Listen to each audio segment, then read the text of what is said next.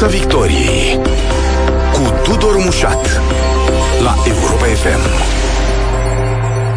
Bun găsit tuturor pe frecvențele radio, pe site-ul europa.fm.ro și pe pagina noastră de Facebook. Invitatul acestei ediții este politologul Remus Ștefureac, directorul uh, INSCOP. Bun venit în Piața Victoriei! Bună seara dumneavoastră și tuturor ascultătorilor Europa FM!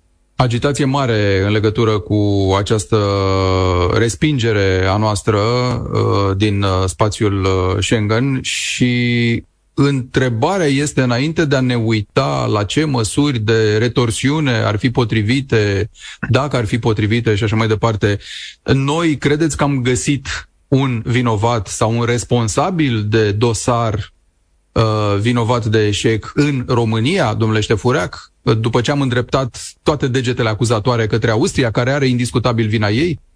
Cred că încă dezbatem asupra uh, vinovăției uh, interne. Uh, putem, poate, eventual să luăm în considerare așa o vinovăție mai amplă, pe termen ceva mai lung, în sensul în care dosarul acesta Schengen nu este de astăzi, nu este de ieri, este de vreo 11 ani pe agenda publică, pe agenda autorităților, pe agenda întregii clase politice. Practic, principalele partide politice s-au perindat la putere în acești ani și nu au reușit uh, cumva să rezolve uh, această problemă. Deci, cred că aici vorbim și de o culpă mai largă. Uh, astă, uh, mă rog, în, în această săptămână, săptămâna trecută am fost mm. poate cel mai aproape de, uh, de accederea în, în spațiul Schengen. Cumva am văzut, uh, poate ca niciodată în acești în acești 11 ani, o mobilizare ceva mai mare și o coerență și o coeziune ceva mai mare a partidelor politice, cel puțin cele reprezentate la Bruxelles s-au mobilizat, s-au văzut cu parlamentari olandezi, suedezi, austrieci. A fost așa o, un heirup și parcă, repet, o coeziune așa cum ar fi fost necesară și în cei 11 ani care, care au trecut. Probabil dacă am fi avut același tip de atitudine, poate că n-am fi ajuns în această situație în care, sigur, noi am fost și prizonieri prizonierii unei agende ultrapopuliste a unui guvern uh, dintr-o țară uh, europeană, mă refer la Austria, și ne-am trezit în această situație în care Uniunea Europeană, Parlamentul European, Comisia Europeană, 26 de state membre au uh, Comisiile tehnice au spus România este pregătită, merită să intre în spațiul Schengen, iar doi politicieni populiști s-au trezit că au alte, alte priorități. Coeziunea asta a noastră pare că registrează fisuri și o să vorbim despre ele în câteva clipe, dar până atunci mă întorc la responsabilul de dosar. Președintele a ieșit aseară în conferință de presă și a spus că este dezamăgit și foarte supărat de cele întâmplate. Uh, vă întreb uh, dacă am avut un coordonator de, de dosar, dacă un astfel de proiect de asemenea magnitudine a stat doar în mapa ministrului de interne Bode, care a repetat de-a lungul a un an de zile că noi suntem pregătiți, ceea ce știm, cum a zis și dumneavoastră, de 11 ani. Deci a existat un coordonator al tuturor dimensiunilor, tuturor palierelor, și cel politic, și cel de negociere aprofundate, și de, cel de negociere amicale, uh, și cel de uh, căutat aliați uh, și găsit uh, pârghii de, de uh, presiune asupra uh, Austriei, respectiv Olandei. Am avut așa ceva? E, e un astfel de personaj? Sigur că de regulă în astfel de situații cel mai facil este să ne uităm la vârful statului, vorbim de politică europeană, aici uh, sigur că președintele are, are atribuții, în același timp și reprezentanții uh, executivului, reprezentanții guvernului și nu vorbim doar de ministrul de interne, vorbim și de ministrul de externe, sunt uh, implicați destul de puternic în acest, în, în acest demers. De asemenea, reprezentanții Parlamentului implicați, pentru că cel puțin în, în cazul la două state am vorbit de vot în Parlament, vorbim de Olanda, vorbim de Suedia, au fost niște voturi în parlamentele celor două state și atunci discuțiile s-au purtat și pe, și pe alte paliere. Uh, da, de regulă pot să spui, da, că într-o astfel de dosar, poate președintele cumva co- coordonează, uh, președintele a comunicat pe acest subiect și l-a asumat anterior. De asemenea, foarte vizibil au fost și ministrul pe care l-ați, miniștrii pe care i-am, i-am menționat, în principal uh, ministrul de interne, pentru că vorbim de Consiliul JAI, Justiție și Afaceri Interne și decizia a fost luată cumva și cu uh, o, o largă contribuție a ministrilor de interne și uh, din acest punct de vedere, da, am văzut ace- acest tip de vizibilitate. Da, e un coordonator, în același timp sunt și responsabilități uh, uh, împărțite. Mă aștept, ne așteptăm până la urmă, ar fi important să tragem și o linie și să vedem uh, cumva ce s-a făcut greșit, astfel încât să nu mai facem greșit pe viitor, dacă, dacă... e posibil să nu facem aceste e, lucruri. Asta e întrebarea. Dacă admitem că am făcut ceva greșit, pentru că abia seară, forțat de întrebările jurnaliștilor, președintele a spus la un moment dat, e posibil ca nu toate lucrurile să fi mers bine, ceea ce arunca, așa să spunem, o, o umbră de responsabilitate și asupra părții române. Numai că ministrul de interne, premierul uh, Ciucă, alți uh, lideri politici, în special de la PNL, au demonizat doar Austria. N-au fost dispuși să discute despre o vină a părții române. Acea vină de a nu fi tatonat suficient, de a nu fi anticipat evoluțiile politice, de a nu-și fi asigurat la schimb uh, favoruri, ca să o spunem pe șleau, uh, știu eu, cu, cu Austria sau cu alte state, pe alte dosare. Și atunci, dacă ei nu sunt dispuși să caute vinovații, cum facem? E adevărat aici, cred că sunt niște lucruri pe care noi încă nu le-am învățat suficient și trebuie să le învățăm uh, mai bine. Dacă ne considerăm al șaselea stat din Uniunea Europeană, ca populație, teritoriu, uh, dacă vorbim de o țară al cărei produs intern brut este în creștere, deci ar începe să aibă și o forță poate economică ceva mai mare, trebuie să învățăm să, să avem și, și să știm și cum să ne apărăm interesele în interiorul Uniunii Europene, utilizând instrumentele europene, să știm să ne apărăm interesele noastre naționale, creându-ne aliați și nu aliați doar de conjunctură, aliați poate pe termen lung, care pot să preseze în favoarea noastră, să spunem, eventuale state ostile pe anumite dosare. Toate aceste lucruri cred că trebuie să le învățăm mai bine, în mod cert. Cred că trebuie să avem oameni ceva mai competenți în, în gestionarea dosarelor europene, în politica europeană, pentru că tot ceea ce înseamnă european deja e național și mai ales când avem astfel de subiecte atât de relevante pentru libera circulație a mărfurilor, uh, pentru libera circulație a persoanelor și cu o relevanță simbolică foarte, foarte mare și aș face o paranteză aici.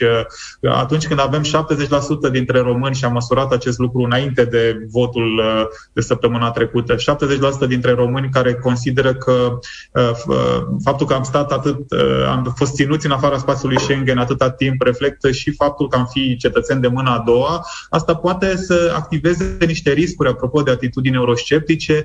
N-ar fi corect, pentru că, repet, Uniunea Europeană, instituțiile europene au sprijinit puternic România, celelalte state au sprijinit România, însă, inevitabil, pe fondul unor asemenea eșecuri uh, simbolice, le-aș numi, uh, putem să activăm alte pericole și, cu sigur, cu bătaie ceva mai lungă și mai, poate chiar mai dificil de gestionat. Apropo de populiștii care vor uh, prelua acest subiect și vor încerca să creeze cumva o agendă uh, și un tip de discurs uh, ostil Uniunii Europene. Mie mi se pare foarte important ce ați spus apropo de stat de mâna a doua și nu e vorba doar de cetățenii care cred asta aici. Uh, întrebarea e legitimă, nu cumva politicienii români Uh, conducătorii statului român ne-au adus în această postură sau dacă nu ne-au adus, ne-au menținut în această postură în care Austria își permite să facă un astfel de joc cu România și Bulgaria, dar nu cu Croația, de pildă?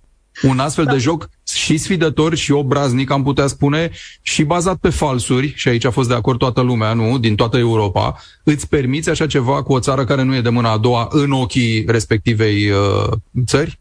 Cred că, într-un fel sau altul, puneți punctul pe ei. Trebuie noi, ca țară, în primul rând, să învățăm să ne valorizăm mai bine. Prea mult am trăit prin acest proces de autoflagelare și la nivel societal, pentru că și noi, ca cetățeni, ne autoflagelăm adesea și, bă, până la urmă, clasă politică care are o atitudine adesea, uh, haideți să spunem, mai timidă în raport cu, uh, cu alte state europene, în raport cu instituțiile europene. E un cer vicios, ceea ce validează această percepție a noastră că suntem de mâna a doua, evident, dacă și evident. liderii politici ajung la concluzia că ne-au tratat ca pe țară de mâna a doua. Ați apăra interesele în Uniunea Europeană, interesele naționale în cadrul Uniunii Europene și nu mă feresc să folosesc acest termen de interese naționale, nu este ceva greșit atâta vreme cât utilizezi instrumente europene așa cum face orice alt stat membru, de la Franța, Germania până la Croația, Polonia uh, sau mai știu eu ce altă țară, Spania, Italia. Uh, noi am fost foarte timiți până acum, trebuie să ne asumăm faptul că nu mai suntem în copilăria uh, prezenței noastre, calității noastre de membru al Uniunii Europene. Știți, eu am mai folosit toate această metaforă. Când am intrat în Uniunea Europeană, am trezit, am intrat la o masă mare, frumoasă, mai timizi, am fost puși așa într-un colț. Sigur, eram foarte bucuroși că am intrat, ne uitam cum discută oamenii mari la, în centrul mesei, la bucatele frumoase, am început și noi să ne înfructăm, am depășit această fază. Au trecut deja suficient de mulți ani astfel încât să intrăm într-o fază Am învățat să folosim tacâmurile pentru numele Dumnezeu exact. până acum. Haideți da. să fim un pic mai, mai conștienți de, și de forța noastră și de voturile pe care le avem și să învățăm să ne apro- a, a, apreciem mai mult pe noi înșine și să ne apărăm interesele cu mai multă, cu mai multă implicare, cu mai multă forță și cu mai multă convingere. Și, într-adevăr, să ne creăm și noi acasă mai puține vulnerabilități, pentru că dacă mergem la masa aia cu vulnerabilități din propria noastră casă, evident că va fi dificil să, să convingem. În mare parte, sigur, am depășit, s-au făcut progrese, uh, uh, sigur, pot exista critici, inclusiv apropo de MCV, am depășit totuși aceste elemente. Uh, cred că România, cumva, și începând cu acest ciclu, trebuie să treacă într-o altă etapă și cu acest ciclu electoral, într-o altă etapă în care să-și asume rolul de, de putere medie în, uh, medie în Uniunea Europeană. Mă întorc la vinovății, uh, Remus Ștefureac. Uh, un alt argument, sau mai bine zis, o altă metodă prin care PNL-ul încearcă să trimită toată vinovăția spre Austria e această scrisoare pe care a trimis-o ministrul de interne Bode, atenție, la patru zile după votul din uh, Jai, în care practic îl demonizează pe omologul său din uh, Austria, în care îi spune nu ți-ai onorat promisiunile, ne-ai lăsat să credem ceva, ba chiar mai făcut prieten uh, și pe urmă ai spus că nu ești de acord uh, cu extinderea Schengen, ai avut o dublă măsură, ai acceptat până la urmă Croația, uh, deci tot felul de reproșuri sunt binevenite sau sunt doar o lamentație inutilă uh, chestiunile astea? Adică faptul că trimiți o scrisoare deschisă ca să te citească mai mult publicul din România folosește la ceva? Bun, e evident că acesta a fost un demers mai degrabă de comunicare publică și politică, acest lucru este clar. Nu e un demers uh, rar, mai el poate fi folosit. A, a avut un rol explicit în momentul în care trimiți o scrisoare publică, ți asumi că e scrisoare publică și, de fapt, dor, dorești să pui și mai mult o propriul public, nu doar național, ci și european, asupra unui stat care a avut o atitudine absolut uh, uh total, uh, total contrar reglementărilor, regulilor și spiritului, uh, și spiritului european. Încă o dată, la finalul acestei dezbateri putem să punem următoarea problemă, dacă am fi făcut noi altceva, ă, dacă Austria ar fi avut sau nu o altă atitudine, sau dacă ar fi fost cazul ca noi să temperăm puțin subiectul aderării acum în, în acest moment și să-l mutăm undeva în primăvară. Aici poate fi o discuție. Deși, ă, adică, iertați-mă, spuneți că politicienii români au crescut foarte mult miza acum, bazându-se probabil pe niște informații eronate că gata, jocul e ca și făcut în favoarea noastră, când de fapt el nu era. Sau pe alt un alt tip de informație și anume că în primăvară a fi fost foarte dificil să reluăm. Președinția suedeză nu prea era convinsă de uh, inițierea acestui subiect. Președinția cehă a, a, a promovat insistent și puternic și mulțumim Cehiei că mm, până la urmă trebuie să și adresăm cumva mhm. mulțumire altor state care ne-au, ne-au, ne-au susținut. Aici, sigur, nu știu, uh, chiar nu am suficiente informații. Președinția uh, suedeză, după informațiile să... dumneavoastră, va fi dispusă să pună pe ordinea de zi, știut fiind că și Suanda Uh, și iertați-mă, și Suedia a avut niște uh, ezitări, uh, cum a avut și de, Olanda. Aici vorbim din nou de asumarea unor roluri și de un tip de, uh, cum să spun, atitudine uh, mai în forță a României. Uh, Suedia, de exemplu, noi, noi România, am, am acordat un sprijin Suediei pentru aderarea la NATO. E acest subiect extrem de important. Vedem Turcia acum ce atitudine are, să spunem, și față de Suedia și față de Finlanda, pe anumite spețe care țin de interesul lor național. Consideră curzii drept teroriști, trimiteți sau altfel nu rezolvăm această problemă. Pe chestiuni de interes național puternic, iar aderarea la Schengen este un interes național strategic până pe, pe, pentru România. Chiar dacă, sigur, noi putem spune că am fost umflat subiectul, umflat, neumflat, e un subiect major. Vorbim da. de libera circulație a mărfurilor, un subiect esențial pentru economie, e subiect uh-huh. esențial și până la urmă și pentru libera circulație a cetățenilor și pentru demnitatea noastră ca țară în Uniunea Europeană. Da, și cu Suedia, și cred că, indiferent de rezervele Suediei, ar trebui să preluăm puțin mai în forță acest subiect. Uh, sigur, poate spunea președintele ieri, e greu de crezut că acum se po- mai poate face ceva la următoarea reuniune a, a, se va întâmpla curând a Consiliului dar, uh, Bun, European, dar ce dar... se poate face? L-ați auzit pe președinte, mă rog, mă întreb retoric, nu l-ați auzit, că l-am urmărit împreună și nu l-am auzit pe președinte spunând că există un plan uh, de rezolvare a acestui dosar, că există o strategie de abordare pe viitor a acestei chestiuni. El ne-a spus, uh, o să mai vedem ce facem la Consiliul European de miercuri-joi, o să vedem ce se va întâmpla în lunile următoare. Bun, dar măcar să nu ne dezvăluie această strategie, că poate nu e oportun să o află toată lumea, dar măcar să ne spună, o avem, există un plan B.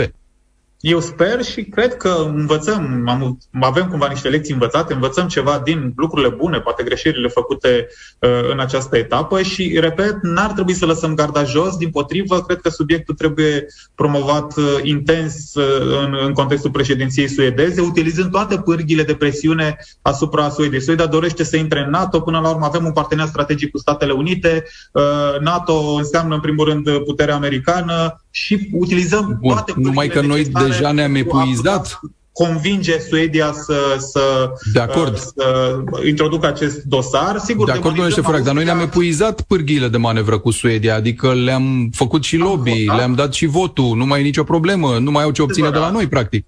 E adevărat, însă, sigur, pe canale diplomatice, atât a, în momentul în care Suedia are un interes de securitate foarte mare și, sigur, pot să acționezi în tandem cu partea americană, pot exista și alte pârghii de presiune astfel încât uh, să convingi Suedia să renunțe, să spunem, poate la un deal sau la o reținere pe care o are în acest moment și să promovăm acest subiect, repet, care este extrem de important pentru noi și nu ne dorim, uh, repet, uh, cumva stimularea unui sentiment anti-european în România la granița Uniunii Europene pe uh, atitudini populiste care, atenție, nu vin din România, vin, să spunem, dintr-un stat membru UE cu tradiție, așa cum e cazul uh, Austriei. Nu am dorit să vedem și din partea Suediei, de exemplu, o atitudine similară. Cred că aceste lucruri trebuie spuse uh, uh, apăsat și România cumva să, uh, să renunțe, așa cum spuneam, la atitudinea timidă. Uh, da, trebuie să calculăm, evident, întotdeauna sunt calcule, întotdeauna uh, sunt strategii și trebuie să aplici cu inteligență aceste strategii, dar, uh, dar obiectivele trebuie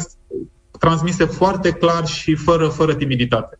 De la acest Consiliu European, după știința dumneavoastră, ce am aștepta? Se vorbește pur și simplu de o declarație a liderilor, asta presupunând că Austria intră în acest cor, dar greu de crezut, care oricum nu poate schimba pe loc uh, votul din, uh, din JAI, dar înțeleg că poate pune o anumită formă de presiune pe acest grup uh, de lucru, nu, tematic, care este justiție și afaceri interne. Ce așteptăm de la Consiliul ăsta? Poate fi un moment în care cumva să Mm, da, să avem un uh, jalon, o, o, un, un moment de presiune în perspectiva unei decizii ulterioare care să nu fie una foarte îndepărtată. Că am tot auzit termene lansate de uh, inclusiv de politicieni de la noi, ba 2025, ba nu, nu ne dorim 2025, noi dorim în prima jumătate a anului 2023 dacă păi, e cazul. La finalul, poate președinției suedeze, să putem să uh, aderăm la spațiul Schengen. Adică atâta vreme cât avem 26 de state membre, atâta vreme cât cumva din Austria părea că, sigur, e o problemă poate cu alegerile alegerile lor din ianuarie. Ulterior vom vedea dacă vor mai avea sau nu această mm-hmm. problemă. Atâta vreme că, nu știu, poate mai facem niște eforturi suplimentare astfel încât să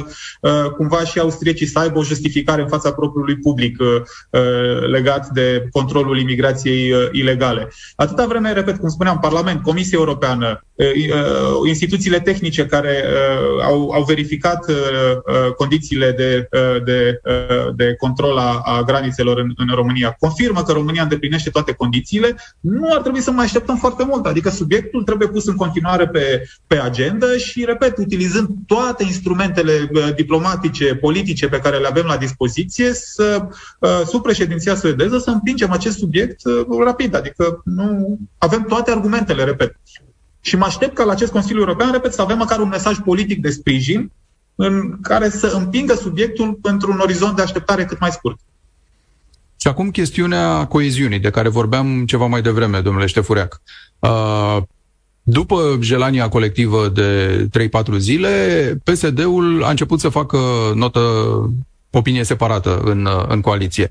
Uh, primul pas a fost uh, să comande un sondaj care l-a scos principal vinovat pentru eșec pe președintele Klaus Iohannis.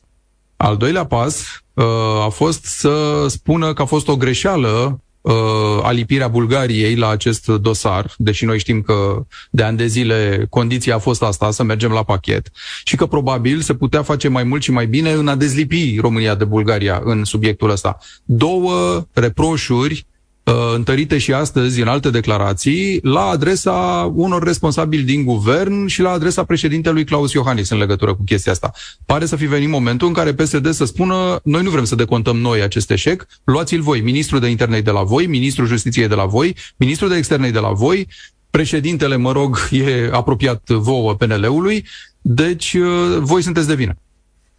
Da, uh, aveți dreptate. Poate coeziunea ne-a ținut foarte mult. Părerea mea este că o asemenea atitudine e mai degrabă greșită, uh, mai ales vorbim de două partide care guvernează împreună, în regulă, unde se vor duce poate voturile respective. Uh, poate că Uh, și aici, iarăși, ține de modul în care se raportează în general cetățenii români la clasa politică, de încrederea în partidele politice. Uh, subiectul Schengen, așa cum subiectul Uniunea Europeană, uh, în urmă cu foarte mulți ani, sau subiectul NATO, ele ar trebui să fie și subiecte care să se situeze deasupra, să spunem, disputelor politice de zi cu zi. Iar cetățenii resimt acest lucru. Și aici cred că e sursa erorii pe care o fac partidele politice. Schengen nu privește, nu e de stânga, nu e de dreapta, nu e roșu, nu e albastru, nu e portocaliu, e pur și simplu un, un subiect de interes național. În momentul în care apare o breșă în interiorul nostru, în interiorul țării noastre, uh, în momentul în care apar diviziuni în interiorul țării noastre, va fi foarte dificil și va fi mai dificil, să spunem, să susținem coerent uh, o astfel de temă uh, în plan european din acest punct de vedere și cetățenii cred că vor rezona mai degrabă negativ la tendința asta de a arunca pisica într-o parte sau alta, indiferent cine, cine o aruncă. Sunt convins că și poate și cealaltă tabără va avea tentația la un moment dat să, să blameze poate pe această speță, pe alte spețe astfel de subiecte care se plasează atât de sus uh, pe agenda uh, de interes, uh, de interes național, încă o dată ar trebui să fie văzute ca oportunități de a recâștiga încrederea generală a populației în clasa politică, în conduita partidelor politice și în modul în care acestea se pot conecta la prioritățile reale ale cetățenilor. Altfel spus, da, dacă subiectul Schengen e la fel de important pentru toată lumea, haideți să avem pe, să avem pe toți care se tragă la aceeași căruță. Oamenii vor simți când apar diviziuni și nu, nu voi taxa pe unii sau pe alții, vor taxa pe toți la, în, în, în egală măsură și toate partidele vor avea de pierdut. Apropo de uh, coeziune, mai e o ramificație aici, uh, relația cu Bulgaria însăși, pentru că noi am văzut uh, un ministru de interne fix în ziua votului spunând dacă interesul național îl cere, o să milităm și pentru uh, dezlipirea uh, Bulgariei. Nu s-a putut chestia asta, nici nu s-a încercat, cred, până la urmă. Uh, pe urmă am văzut că premierul Ciucă spunea ar fi o idee bună ca de acum încolo să ne gândim și la această dezlipire. Cum rămâne atunci cu solidaritatea și cu coeziunea? Nu cumva greșim în ochii celor care ne-au sprijinit? Greșit până la un anumit punct. România cred că a fost suficient de solidară cu, cu Bulgaria. Bulgaria, de exemplu, uh, a uitat de solidaritate când a fost vorba de a-și promova interesele legate de MCV, uh, iar premierul bulgar a mers pe o linie a sa foarte clară și, sigur, a susținut interesul propriei țări. Uh, dacă România, sigur, a mers în tandem și a susținut această, această abordare mult timp, dacă vom constata că, de exemplu, opoziția Olandei este foarte fermă față de Bulgaria și chiar nu, nu există posibilitatea posibilitatea uh, de, de, clari, de, de... n-a fost doar un pretext. Da, dacă n-a fost doar un, un simplu pretext, atunci evident că România uh, trebuie să meargă mai departe și să își îndeplinească propriul, propriul interes.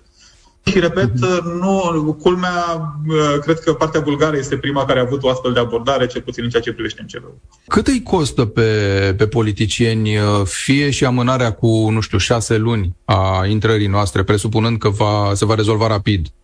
Cât îi costă în momentul ăsta în care păreau că doresc să livreze o victorie națiunii române în tot acest context foarte turbulent, legat de inflație, de scumpiri, de energie, de prețuri, de alimente, de apropierea sărbătorilor în care toată lumea e, mă rog, uh, neliniștită și așa mai departe în legătură cu costurile?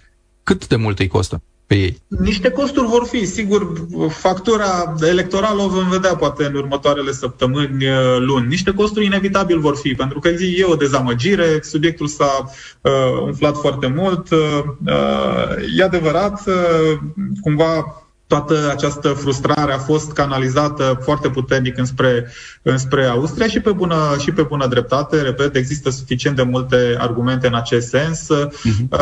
Chiar, mă rog, interpretări foarte, foarte clare, preluate și din spațiul politic. Am făcut o cercetare chiar în primele două zile de după vot, uh, un sondaj Fulger în care am pus în opoziție două uh, tipuri de explicații ale atitudinii Austriei. Unul uh, mai puțin legate de situația din România sau, eu știu, culpa României, una uh, influența Rusiei asupra politicienilor austrieci, respectiv uh, ostilitatea populației Austriei față de uh, imigranți. Uh, și am constatat, cel puțin în, uh, în percepția românilor, vreo 40 și ceva la sută indica ostili, uh, influența Rusiei asupra politicienilor austrieci, vreo 30 la sută ostilitatea, uh, ostilitatea populației față de, uh, față de imigranți.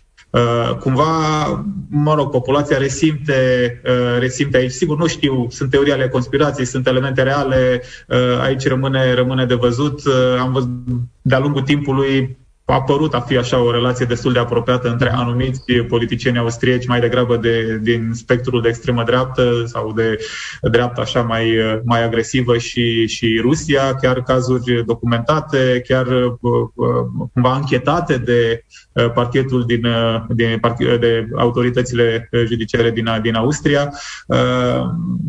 Și, mă rog, toate aceste explicații pot să deturneze, uh, să spunem, nemulțumirile românilor spre o altă zonă, dar asta nu înseamnă că partidele politice de la noi nu vor fi afectate. Măsurile de retorsiune, de răspuns Remus Ștefureac la adresa Austriei, vedem că, mă rog, par să se desfășoare pe mai multe paliere. Uh, ce am aflat azi, de pildă, este că instituțiile din subordinea Ministerului Transporturilor de la noi își vor muta banii de la una din cele două bănci mari austriece din România. Uh, lucru, mă rog, încurajat de ministru, el spune, nu eu am dat ordin, dar dacă ele vor, așa să fie. Și stau și mă întreb dacă astfel de gesturi vor mai veni de la instituții de stat, pentru că pare să aibă o logică mutarea asta. Uh, conturi mari, importante, nu fac să doară uh, o firmă austriacă. Dar merită măsurile astea firmele în sine? Sigur, aici uh, cred că e necesară o evaluare atentă. Măsurile de retorsiune, în primul rând, cred că trebuie să fie politice, adică și Austria are la rândul ei interese uh, politice în cadrul Uniunii Europene și acolo putem să generăm și alianțe, uh, să spunem și atitudini ale României care să sancționeze până la urmă nedreptatea pe care ne-a făcut-o Austria. Mai departe, în coborând mai jos în, în zona, să spunem, economică, cred că lucrurile trebuie să analizate cu foarte multă prudență și atenție. A, aici că avem avem, uh, nu știu, se întărește o bancă românească de stat, uh, până la urmă e important să avem și bănci românești puternice, n-aș vedea o mare, uh, poate o atât de mare problemă, dar, repet, a, a susține, a încuraja acest tip de abordare, repet, cred că poate să devină și, și riscat. Avem foarte multe companii care angajează uh, zeci de mii de cetățeni români, foarte multe alte companii care sunt într-o, într-o relație care depind una de alta, e un circuit, un lanț economic. Poate fi stabilită o legătură între aceste companii și guvernul austriac, astfel încât să pedepsești indirect sau implicit guvernul industri- uh, austriac? Pentru că asta e întrebarea. Cu rușii e mai clar. Cam toate instituțiile sunt controlate într-un fel sau altul de, de Kremlin. Dar dar în cazul Austriei, nu, o țară liberă din Uniunea Europeană, te poți gândi la același lucru, că dai în guvern dacă dai în companii? În general, vorbim de companii private, sigur, mai sunt companii în care uh, statul austriac are, uh, să spunem, uh, un control ceva mai mare, dar chiar și într-o asemenea situație, aceste companii sunt conduse sistemul acesta de guvernanță corporativă, așa cum ne-am dorit și noi, inclusiv la companiile noastre de stat, adică da. funcționăm cumva după regulile uh, pieței. Uh, da, uh, poate că uh, ar trebui să ne gândim mai mult apropo de aceste tipuri de măsuri și e o ocazie să ne gândim la, nu știu, repatrieri de profituri, la alte chestiuni care adesea ne supără și poate e o bună ocazie să ne uităm la anumite lucruri, dar uh, cumva nu într-un context heirupist în care ne trezim peste noapte că uh, ce, ce facem? Începem să boicotăm benzinării? Păi, uh, am mai auzit și treaba asta.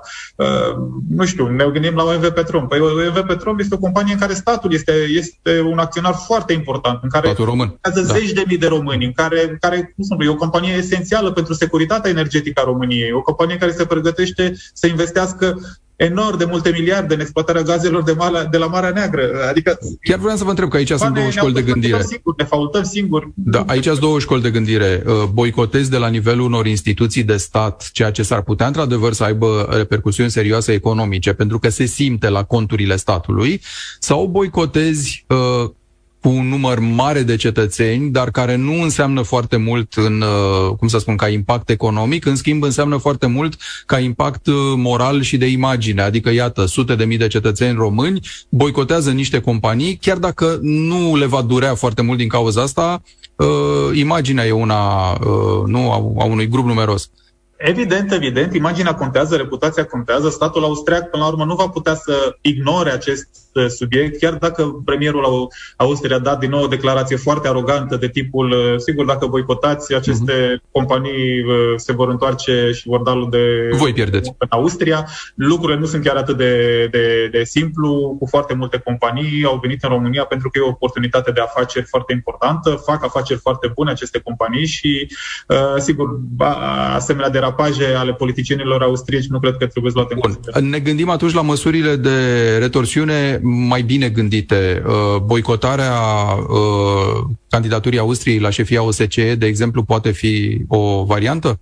De ce nu? Cred că putem să ținem acest subiect uh, uh, pe, pe masă, pentru că, repet, atâta vreme cât, uh, cât Austria a demonstrat o atitudine de ostilitate față de România, România, până la urmă, trebuie să reacționeze și să-și apere interesele. Într-o astfel de, dacă Austria ar fi avut argumente, uh, repet, argumente factuale Uh, clare, confirmate de toate celelalte alte state. Dar Austria e singură în toată, în toată nebunia asta. Aici e, aici e problema. Nu știu, dacă am fi avut 3, 5 state care ar fi spus aceeași poveste, spuneam un lucru. Dar când tehnic stăm bine, când politic suntem evaluați corect de Uniunea Europeană, deci instituțiile comunitare și de statele membre, toate celelalte cu excepția uh, Austriei, atunci evident că nu pot să înțeleg decât că poate există undeva o ostilitate stimulată poate de undeva nu, și atunci evident că și eu la rândul meu ca țară sunt total îndreptățit să utilizez diverse pârghii pe care le pot avea la dispoziție pentru, pentru a cumva a schimba acest tip de comportament ostil la adresa mea. Bun, uh, domnule Ștefurache, Scop Research a realizat la comanda Universității din București primul sondaj uh, efectuat în România privind reziliența națională și concluzia a fost că jumătate dintre români nu au încredere că politicienii de la noi vor ști să gestioneze o criză națională. Să ne uităm un pic la, la lucrul ăsta. Uh, ce fel de criză și cât de serioasă e chestiunea asta și percepția asta? Da, noi am uh, făcut un studiu foarte amplu, uh, a fost o inițiativă a Universității București, a unui grup de cercetare uh, foarte serios și cu instrumente extrem de complexe, un sondaj pe 1500 de respondenți cules pe teren uh, cu foarte, foarte mulți indicatori. Noi cred că am publicat poate 10-20% din, din întreaga cercetare.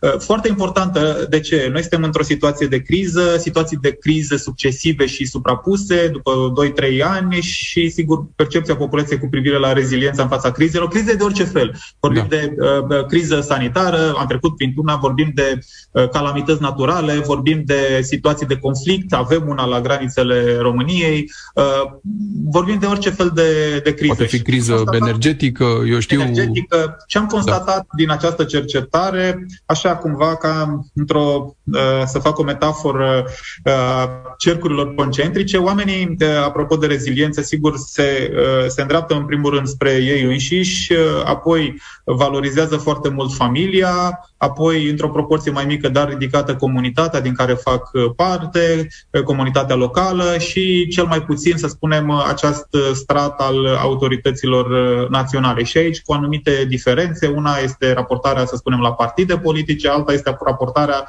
la uh, armata României, care e cumva valorizată ceva mai, uh, mai bine în sensul capacității sale de a apăra țara. Nu excepțional, dar oricum mai bine, de exemplu, decât este evaluată capacitatea partidelor de a răspunde de, într-o situație de criză conform, conform așteptărilor.